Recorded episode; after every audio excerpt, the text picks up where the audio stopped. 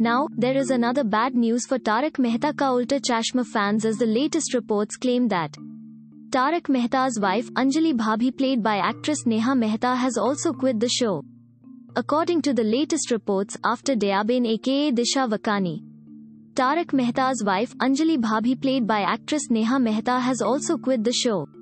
Where everyone's favorite actress Disha Vakani, who played the most popular role on TV of Dayaben, left show Taarak Mehta Ka Ooltah Chashmah, fans were disheartened.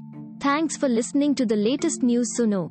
Download the free latest news Suno app to listen news in less than 60 seconds.